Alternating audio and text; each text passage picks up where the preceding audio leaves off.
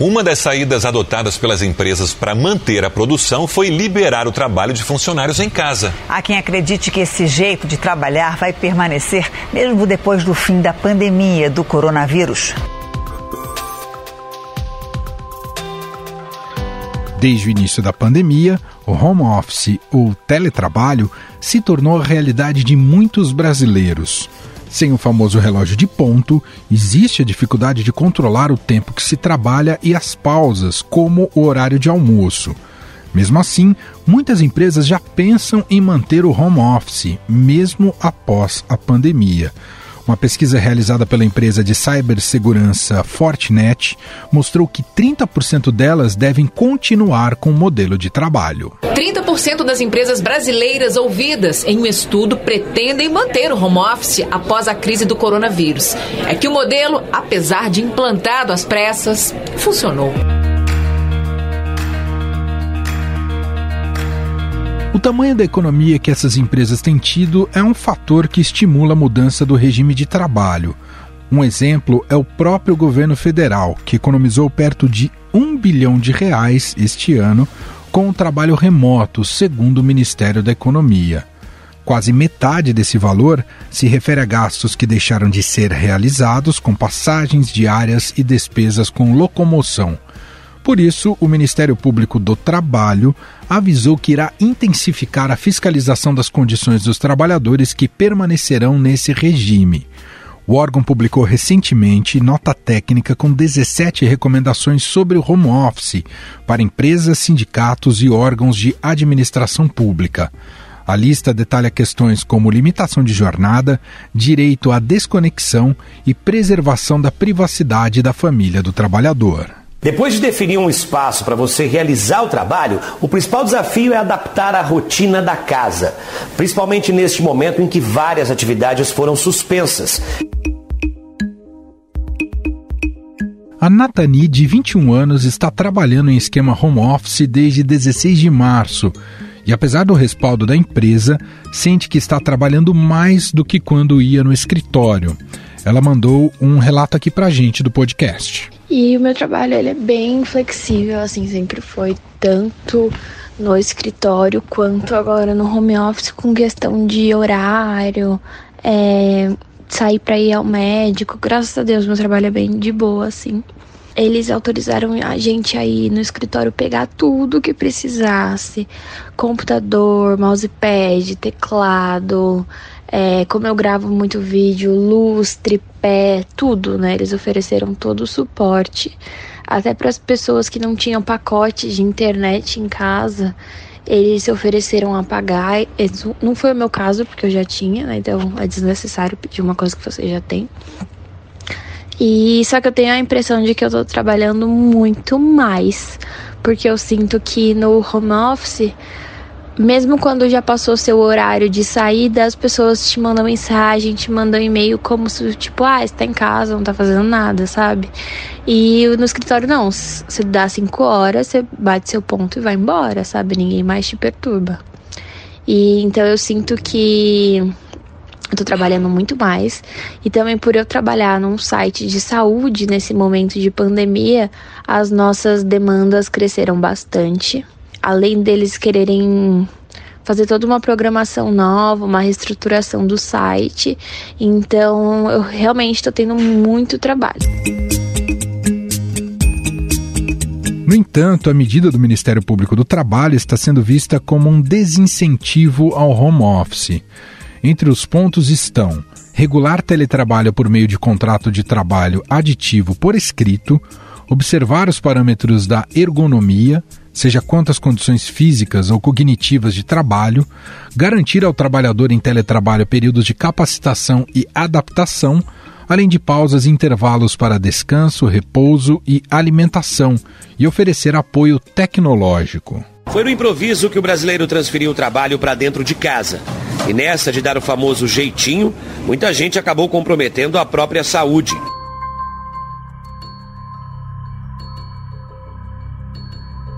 Especialistas entendem que, por não existir lei sobre o assunto, essas medidas podem ser contestadas na justiça.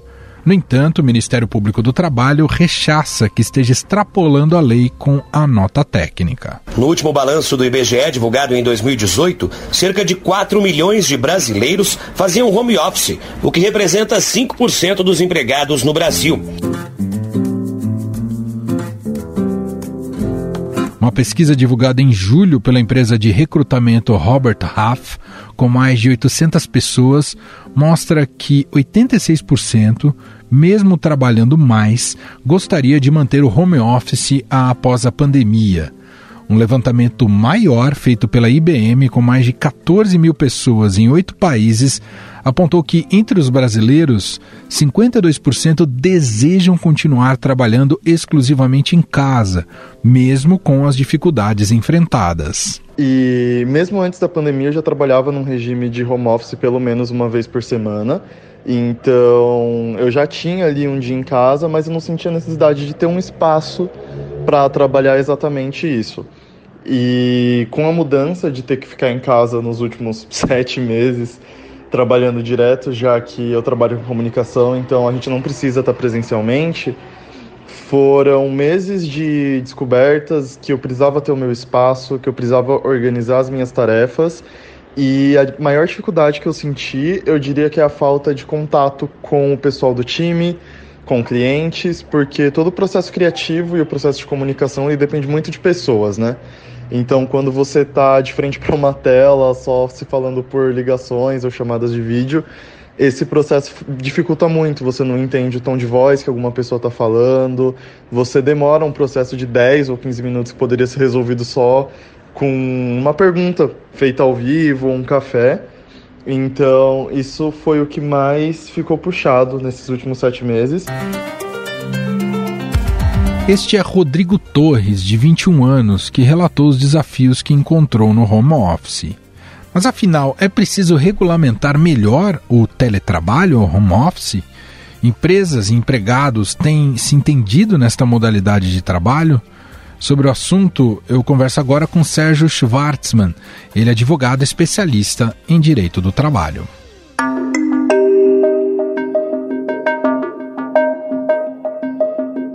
Bem, doutor? Obrigado por nos atender. Tudo bem, graças a Deus e você. Mais uma vez, obrigado pela oportunidade de bater um papo com vocês. Doutor, o posicionamento do Ministério Público, né, por meio dessa nota técnica, né, sobre o home office, sobre o, o teletrabalho, na visão do senhor, chega a extrapolar os limites da função, de função do órgão, doutor? A meu ver, sim. Para ser direto na resposta, a meu ver, sim. E por quê? O Ministério Público ele não pode editar leis, ele tem que cumprir aquelas que, que existem e fazer cumprir as que existem. E essa nota técnica, me parece que ele está criando algumas regras que não estão na lei, portanto, ele está indo um pouco acima da sua competência funcional. O que mais incomodou o senhor ao olhar para a nota técnica que extrapola justamente esses limites da lei, hein, doutor? Algumas regras que eles falam, por exemplo, sobre o controle de jornada, em que a própria lei fala, excepciona aqueles empregados que trabalham no teletrabalho do direito de receber horas extras. Né? Tudo bem, a gente sabe que há uma, uma regra que não é pura e simples, ah, trabalho em casa não tem direito. Mas o, Ministério Público acabou uh, compreendendo que assim, todos têm que, têm que ter uma tem fiscalização de horário ou uma regra sobre horário, que não é assim a, a questão de, de falar sobre os equipamentos, e ele, ele acaba dando a entender que todas as obrigações cabem ao empregador, quando a própria lei que trata do teletrabalho na CLT, ela estabelece que as partes, ou seja, patrão e empregado, de comum acordo estabelecerão quem assumirá os custos desse teletrabalho, não é obrigatoriamente o empregador. Sim, ele deve orientar, ele deve uh, explicar sobre a segurança e saúde do trabalho, mas uh, também cabe ao empregado. E aqui só tem, me parece que só há imposições ao empregador. Você não vê nenhuma obrigação do empregado no cumprimento das regras. Então, é, me parece que essa questão de se arvorar no, do, paladino da justiça, de eu sou o grande defensor de todos e eu vou fazer as empresas cumprirem tudo que tem, tudo e mais um pouco, além do próprio que está na lei.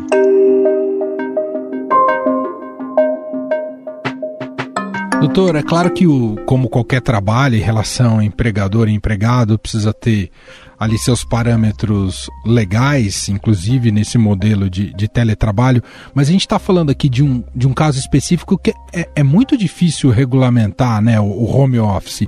Ele são muitos detalhes. O que deve prevalecer no final das contas é, é de fato essa relação de confiança, esse acordo entre o empregador e empregado. Digamos que isso é o um modelo ideal nessa condução, doutor? Perfeita a sua colocação. Perfeita. Vamos lá. A fiscalização é difícil. Por quê? Existem alguns modelos de trabalho que não é difícil a fiscalização. Por exemplo, se você pegar alguém que trabalha em telemarketing, você consegue saber exatamente a hora que ele começa, a hora que ele termina, porque ele tem que fazer aquele login no sistema, o logout no sistema. Então você consegue é, é, controlar um pouco mais esse cidadão. Você tem o número de atendimentos que ele faz e tudo mais. Mas existem várias atividades que não têm essa medição. Então, você não tem efetivamente como controlar. Uh, não importa a hora que a pessoa ligou o computador, você não sabe se ela está efetivamente trabalhando ou não, se ela está navegando na internet ou não. Então, realmente, o controle é extremamente difícil. O que me parece que é relevante é isso: é, primeiro, o contrato de trabalho, por essência, é um contrato de confiança. Você não põe ninguém para trabalhar para você se você não confia nele. E ninguém vai, e ninguém vai trabalhar para outro se não confia no patrão. Então, por essência, ele precisa da confiança. Né? A gente fala da fidúcia. Então, ele, por essência, é isso. E aqui mais ainda, porque não pode. O cara não pode ligar a máquina dele, ficar vendo televisão e depois entrar no sistema, dar um logo. Ó, fiquei oito horas ligado e não produziu. Então, realmente, a questão é de confiança e de, é, um, é um, um pacto entre as partes, de fazer aquilo que é, é necessário. E me parece que no home office é muito mais importante você pensar na produção do que na jornada. Porque há pessoas que trabalham mais, é, trabalham melhor, perdão, mais no final do dia, então de manhã ele produz pouco, então não importa que ele começou às 10, ele não ia produzir mesmo. Agora, eu dou as, as atividades, se ele cumprir aquelas atividades, tá ótimo. É claro, eu não posso dar um número elevado de atividades que não seria viável cumprir no que a gente chama de uma jornada normal aí de oito horas. Não posso.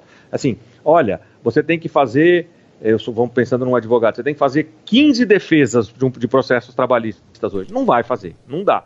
Uhum. Mas você fala para ele, você tem que cumprir seus prazos. Ele, ele tendo a meta, a meta dele de produção, ele vai adequar a sua melhor capacidade. Tem gente que gosta de parar para almoçar mais tempo, tem gente que gosta menos tempo. Então o cara, em vez de fazer aquela uma hora de almoço controlada, ele come, volta a trabalhar, e em vez de ficar até às seis, fica até às cinco e vai embora, desde que ele faça a produção.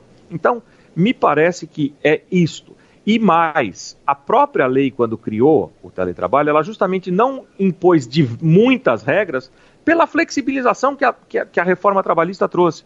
Então você flexibiliza e agora você vem, na verdade, enrijecer e trazer muito mais regras do que a própria lei, não me parece razoável. Quer dizer, a consequência é, é complicar ainda mais a situação para o empregador, caso isso se tornasse lei, não é, doutor? Eu acho que é complicar para o empregador e vou te dizer mais. É, dizer, não tenho dúvida que complicaria para o empregador, porque fica à mercê de alguém entender que aquilo que ele fez está errado ou que ele está fora da lei, a fiscalização o punir por isso. E também vejo como prejudicial ao próprio trabalhador. Hoje, se você perguntar a diversas pessoas, elas vão dizer: eu, eu gostei muito do home office. Eu não preciso pegar trânsito, eu não preciso pegar transporte público, eu tenho liberdade de ficar na minha casa com os meus familiares, de, de, de, conviver um pouco mais com a minha família. Então, ela também é benéfica ao empregado, não é só ao empregador. É, o, há muita essa história de ah, o, o empregador pôs o empregado em home office porque é melhor para ele. Talvez seja, em algumas circunstâncias, mas sem dúvida também não é ruim para vários trabalhadores. Claro. Dependendo do tipo de atividade, dependendo do, do, do, da distância que ele mora. Por exemplo, eu vou dar um exemplo lá do meu escritório. Nós temos pessoas que trabalham, que pegam duas horas de, trans, de, de transporte público para ir e duas horas para voltar. Essa pessoa hoje acordando, vamos dizer, ela começa às nove, se ela acordar às oito, tomar um café e começar a trabalhar, ela, e aí ela trabalha das 9 às 18, a gente não tem esse controle, mas vamos lá, das 9 às 18. 18 horas ela parou, 18 e 1 ela está em casa com o marido e com os filhos. Ao invés de sair do escritório às 18, esperar o transporte público chegar às 20, 21. Uhum. Será que para ela também não é melhor? Perfeito. Né? Então, assim, é, não é. Eu sempre digo que a relação de emprego, como a gente falou de confiança, e de. As pessoas têm que caminhar de mãos dadas, patrão e empregado. Eu digo sempre o seguinte: não há empresa sem empregados, E não há emprego sem empresa. Então, essa guerra tem que diminuir, tem que tentar se fazer as, os acordos, as, as, as, conciliações entre os interesses das partes, para chegar no melhor, no, num bom senso que seja bom para ambos. Doutor, eu queria te perguntar e, e, colher um pouco a sua visão sobre um, um, um, tema que sempre vem à tona quando se discute home office ou, enfim, teletrabalho, que é a questão do WhatsApp, né? A, a comunicação entre patrão e o, e o, empregado via WhatsApp que isso extrapolaria a jornada de trabalho. Como é que o senhor vê esse caso específico? Isso também deve fazer parte desse acordo ou poderá, inclusive, é, ensejar num futuro uma regulamentação em relação a isso? Olha, é, essa sua pergunta é bacana pelo seguinte: ela já era boa até 15 dias. E ela é melhor ainda agora, desde que a LGPD, LGPD, a Lei Geral de Proteção de Dados, entrou em vigor porque a LGPD trata também de relações de trabalho. E os empregados muitas vezes usavam seus WhatsApps fora do horário para falar com clientes e geram dados de clientes. Então, essa regra aí, ela, eu acho que é o bom momento para você pegar e fazer um regramento geral na sua empresa. Seja da proteção de dados, seja da proteção a, a, a, ao direito de, de, de, de desconexão. Hum. Então, eu, eu vejo sim que, que o WhatsApp é uma, é, é uma ferramenta que veio para ficar e esquece de dizer não vai ter. Isso me parece. Ela só vai deixar de existir se vier uma outra melhor. Até hoje, você não vai conseguir que as pessoas parem de se comunicar por WhatsApp. Sejam empregados, empregadores, sejam parentes, sejam amigos, seja o chefe, seja. Então, isso vai acontecer. O que precisa ter é um bom senso sobre a utilização. Então, você não vai mandar para um empregado que vamos, que, cuja aquela jornada seria o que a gente chama de jornada comercial, que já não existe mais, mas vamos lá Aquele empregado que, que regra mais ou menos das 9 às 18 horas, você não vai mandar mensagem para ele às 10, 11 horas da noite. Não tem, não deve fazer isso. Uhum. Ou se você fizer, tem que estar claro que eu fiz porque para mim era mais cômodo, era um momento que eu. Mas você não tem obrigação nenhuma de ler e menos ainda de responder. Perfeito. Entendeu? Fazer, deixar um regulamento dizendo: olha, não é para mandar mensagem. Mas às vezes a gente sabe o que acontece, talvez com você, talvez comigo. Puxa, eu vou mandar uma mensagem. Lembrei agora que eu preciso falar com o fulano amanhã. Vamos mandar uma mensagem para ele dizendo, ó, lembrei que eu preciso falar com você, amanhã às nove a gente se fala. Se você mandou assim e você não exige que o empregado nem leia e que nem ele responda, eu não vejo grandes problemas. Eu até prefiro que não mande, para justamente dar o direito à desconexão. Mas tem que ter regras também sobre as mensagens, as formas de comunicação, sobre as mensagens por WhatsApp, sobre mensagens por e-mail, sobre reuniões virtuais, tem que haver, para permitir que, embora você tenha a regra de que quem trabalha em home office não tem direito a horas extras, não dá para você querer ficar marcando todo dia para essas pessoas reunião às 7, 8, 9, 10 horas da noite. Então há que ter essa, essa, essa, esse bom senso e esse regramento também. Até explorando mais esse tema, né, quer dizer, pegando como gancho, explorando, explorando um pouco mais esse, esse debate, uh, e o senhor também comentou um pouco, eu vi que a nota do Ministério Público fala muito, revela ali uma preocupação com ergonomia. Até onde vai o papel do empregador, e o senhor estava comentando sobre isso, nessa questão de oferecer infraestrutura ou estrutura para o seu empregado, isso também deve fazer parte de um acordo? Ou o empregador tem que ser responsável por tudo? A internet, a mesa, a cadeira? Como é que é, doutor? Eu vou, eu vou dividir a resposta em duas para dizer o seguinte: o patrão é responsável sim pela saúde e segurança do seu empregado. Ponto. Onde quer que ele esteja trabalhando, tá? Está na lei. Lá desde 1991, na lei 8.213, benefícios da Previdência Social, ela fala que o empregador é responsável pela segurança e saúde do empregado. E a CLT repete isso, se eu não me engano, no artigo 157. Estou te falando de cabeça, mas certamente está na CLT. Eu posso estar me confundindo no número. Então, o empregador é responsável, sim, pela saúde e segurança do seu empregado, aonde quer que ele esteja prestando serviços, ok? Uhum. Mas o que, que significa eu ser responsável? Né? É isto. Então, assim, eu, a, a, CLT, quando ela fala na, na, no teletrabalho, ela fala que as, que as regras de, de, de aquisição, manutenção, fornecimento dos equipamentos serão combinadas entre as partes. Tá? Então, o empregador, ele tem que. É, vamos lá, eu tenho que exigir do meu empregado, entre aspas, que ele tenha condições ergonômicas de trabalho. Por quê? Porque eu tenho que proporcionar condições ergonômicas para ele. Porque eu sou responsável pela segurança e saúde do trabalhador. Então, se ele não tem condições de arcar, eu, empregador, vou ter que comprar isso hum. e fornecer para ele. Ou ele pode, então, ou ele já tem, porque hoje em dia, então vai depender muito do acordo. Agora, o empregador é sim responsável por manter a segurança. Então, se o empregado não tem e fala eu não tenho dinheiro para comprar uma cadeira decente uma mesa decente, o empregador tem que, tem que fornecer para que evite doenças a esse empregado. Mas vai depender mesmo do acordo entre as partes. E tem mais, é, mas não adianta também eu comprar só. Quer dizer, eu comprei. O empregado tem que usar, né? Ó, eu dei a mesa, uma, uma mesa adequada e uma cadeira adequada, por exemplo, né? E o computador, com tudo certinho. Mas o empregado gosta de trabalhar sentado na cama dele. Complicado, né? Eu não tô na casa dele. Eu não tô vendo, eu não tô fiscalizando. Então, tem que haver, volto a dizer, aquela história da confiança. Eu te dei, você tem que usar, né? Não, porque depois é, dá problema, e aí? Vai ficar uma briga de prova para quem estava certo, porque eu forneci, mas você não fiscalizou. Mas como é que eu vou fiscalizar se eu não posso entrar na casa dele? Ou ele me deu, mas eu. E a própria lei diz o seguinte também: quando você dá, coloca um empregado em home office, você deve treiná-lo, orientá-lo sobre todos esses riscos ergonômicos é, é, e, e de saúde. Então, é uma obrigação do empregador talvez o, fornece, o fornecer os equipamentos pode haver um consenso entre as partes. Mas o, o treinamento para a utilização desses equipamentos e para proteção à segurança, o empregador é obrigado a dar. E tem que dar. Perfeito. Se, sob, pena de havendo algum problema com a saúde do empregado, ele ser responsabilizado. Nós ouvimos Sérgio Schwartzman, ele é advogado especialista em direito do trabalho, conversando aqui com a gente sobre essa nota técnica do Ministério Público né, que propõe aí limites à, à realização do home office e vamos aguardar para ver as repercussões. Muito obrigado, viu, doutor? Obrigado a vocês pela oportunidade e sempre que precisar, estou à disposição.